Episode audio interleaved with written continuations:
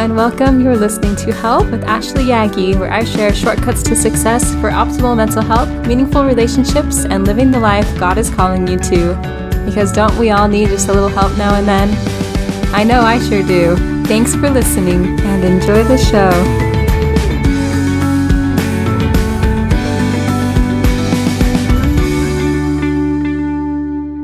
Hello, my friends. Today's topic is prayer. Prayer is the soul's sincere desire, our strength in times of need. It is our rescue from temptation's power, our source for heaven's guidance and direction. The unfolding restoration of the gospel began with a young boy's prayer. I am thankful for my knowledge that I can talk to my Heavenly Father and that He hears and answers my prayers. I remember having young children and thinking that prayer would come naturally for them, and I quickly learned it was not something that was natural for them. We need to be taught how to pray. They needed to be taught. How lucky I am to have been taught over the course of my life. Today, I want to share some of the things I've learned for making prayers effective, natural, and instinctive for each of us. I want you to think about someone you care about deeply and think about something really exciting happening for them. And you see them sharing this good news with people. The people that they share the news with, join them in celebration and you wait. But they never share the news with you. Think of this person having a hard time now. You desire so much to help them or comfort them, but again, you see them share with others, but they don't come to you. How you wish they'd come to you. How you wish they'd share with you or seek your help. You keep waiting as they share with person after person and just ache to hear from them and to help them. Maybe you can see where I'm going with this. Heavenly Father loves us more than anyone. He has a greater capacity to love us, and He wants so much to be a continued part of our lives and has so many blessings to give us and so much help to offer us. He watches and waits patiently as we share our lives with those around us, spreading good news or asking for help or advice in our struggles. And He waits, hoping we will also share with Him, that we will come to Him but so often we forget him or think he wouldn't be interested or he wouldn't be able to help. On compellingtruth.org, it says, quote, sometimes people say that God is too big or too busy with more important things to be concerned with something as inconsequential as the details of our lives. But this sentiment is not biblical. God absolutely cares about the little things that happen in our lives. Perhaps the most convincing passage is Luke 12, 6 through 7, which says, Are not five sparrows sold for two pennies? And not one of them is forgotten before God. Why, even the hairs of your head are all numbered. Fear not, you are of more value than many sparrows. God remembers birds that people sell for next to nothing. They are of small consequence to humans, yet are remembered by God. Jesus tells us we are worth more than that. Of course, God cares. He cares enough to number the hairs on our heads. End quote. The article entitled Does God Care highlights some times in Jesus' life where he demonstrated his care for the very details in our lives, such as when he healed the soldier's ear before he was taken to be crucified, or when he noted the people in the crowd of 4,000 and 5,000 were hungry and he fed them, or when he stopped on his way to heal the ruler's daughter to acknowledge the woman whose faith had made her whole by touching his robe. Looking at the Savior teaches us about who God is. The article concludes with the following quote, the biblical description of God is one of mighty power and also astounding love. When we love someone, we care about the details of their lives. How much more does God, who is love, see 1 John 4 8, care about the lives of his children? End quote. He cares about the things we care about because of how much he cares about us. He wants us to pour out our hearts to him. He wants us to wrestle with him when we have doubts or frustrations. He wants us to weary him with our righteous desires and he wants to hear in our words about the things that are going well and expressions of gratitude for what he is doing for us. Christ often took himself away to commune with God through prayer. A good friend of mine recently told me a lesson he taught in seminary on prayer, and he pointed out to his students that if we spend 10 minutes of our day in heartfelt prayer, we are spending 0.7% of our day talking to our Father in heaven. 30 minutes would be just 2% of our day I shared this with my primary kids, with the primary kids in my ward, and they were quick to point out that we can always have a prayer in our heart. And this is true. But it was still a startling reminder to me that if I want to receive personal revelation and I want to build a positive relationship with God, I need to put in a little more time. I love what the Bible dictionary under prayer says. It says, quote, as soon as we learn the true relationship in which we stand toward God, namely, God is our Father and we are his children, then at once prayer becomes natural and instinctive on our part. See Matthew 7 7 through 11. Many of the so called difficulties about prayer arise from forgetting this relationship. End quote. If prayer is hard for you, have you forgotten that God is our Father? Have you forgotten that we are his child? We can recall that Moses talked with God face to face, as it says in Moses 1 2, as did Joseph Smith, which it says in Joseph Smith history. In the manual teachings of the prophet Joseph Smith, it quotes him saying, quote, if the veil were rent today, and the great God who holds this world in its orbit and who upholds all worlds and all things by his power was to make himself visible, I say, if you were to see him today, you would see him like a man in form, like yourselves in all the person, image, and very form as a man. For Adam was created in the very fashion, image, and likeness of God, and received instruction from, and walked, talked, and conversed with him, as one man talks and communes with another. Having a knowledge of God, we begin to know how to approach Him and how to ask so as to receive an answer. When we understand the character of God and know how to come to Him, He begins to unfold the heavens to us and to tell us all about it. When we are ready to come to Him, He is ready to come to us. End quote. That again is the prophet Joseph Smith. There are a few images that help me as I approach prayer. One is the image of someone kneeling next to me as I pray.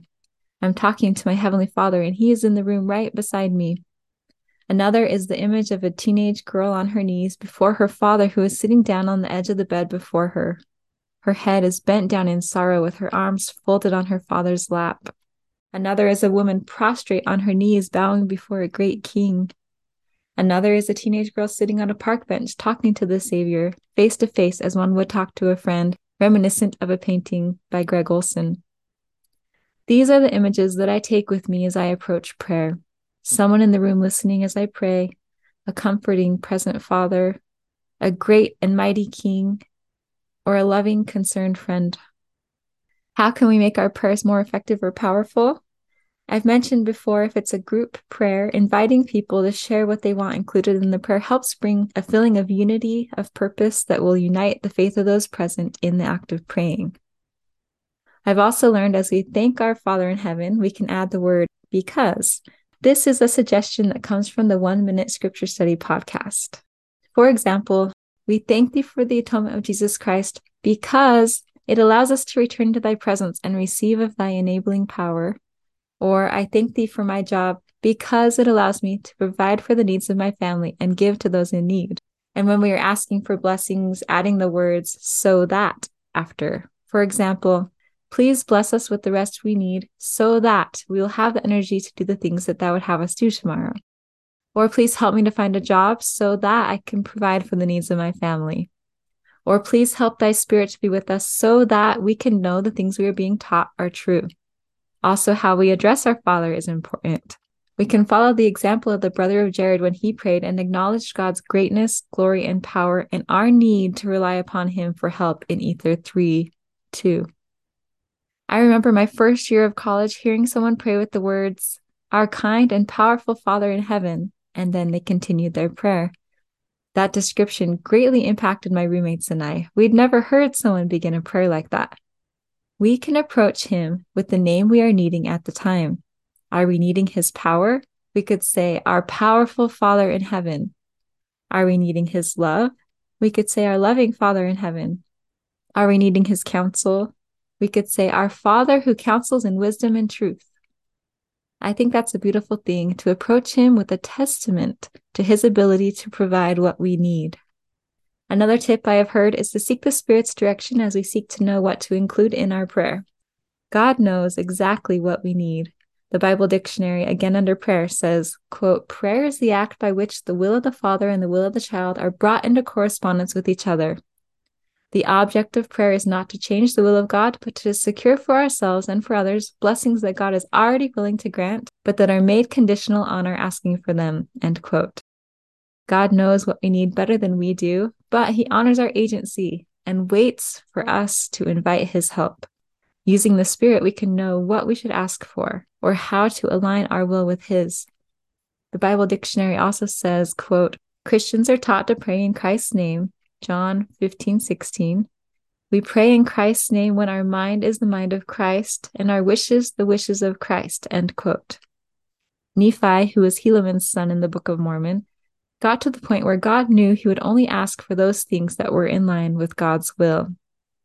Donald W. Parry, in an excellent article entitled Pray Always, Learning to Pray as Jesus Prayed, says, quote, Without the guidance of the Holy Spirit, we know not what we should pray for as we ought. The Holy Ghost will actually provide whoever is praying with precise particulars of what to pray for. Such was the state of the Nephite multitude, who, while praying, did not multiply many words, for it was given unto them what they should pray, and they were filled with desire. In 3 Nephi 19, verse 24. End quote.